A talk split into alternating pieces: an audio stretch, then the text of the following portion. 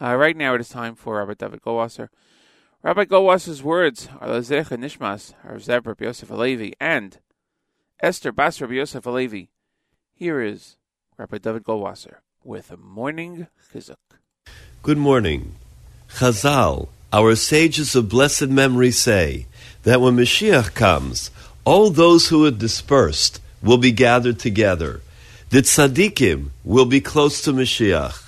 Those who conducted themselves properly in this world, they were careful from chet, from sin, and were always meticulous in financial matters. Mashiach will bring them to a special yam. He will open up for them the hidden treasures. There they will see silver and gold. They'll be able to take anything they want, and they can return to their homes with great treasures. When Mashiach will fly to Gan Eden with great Kedusha, all of the tzaddikim and Noshim Tzidkonios will fly together with him. Those who are rewarded with Otzros will also want to go to Gan Eden, but they won't be able to run because they're going to be weighted down with the materialism, the Gashmias that they clung to.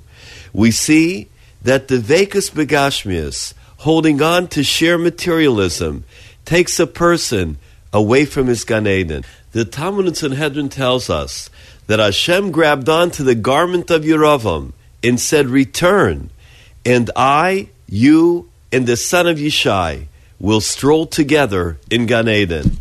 Yeravam asked Hashem, Who's going to be first? Hashem said, Ben Yishai. At that point, Yeravam declined the offer of Hashem. Hashem promised him Gan Eden, and he didn't do tshuva. Because a person that is steeped in sin, a balavera, doesn't want to do tshuva, and will not even be chayzer, will not return in the olam ha'emes, the world of truth. The midos ros, or the negative character traits were so enrooted in his body, nothing would help. This was the downfall of Yeravam. He created strife between Bnei Yisrael and Avihem Shebashamayim their father in heaven. Why? It was for the sake of his honor. Because of his honor, he didn't have the strength to be choser b'tshuva, to repent. Yerovam ben Nevat held on so tightly to that aspiration for kavod, for honor, to the sheer materialism, it held him back from his own Gan Eden. This has been Rabbi David Goldwasser bringing you morning chizuk.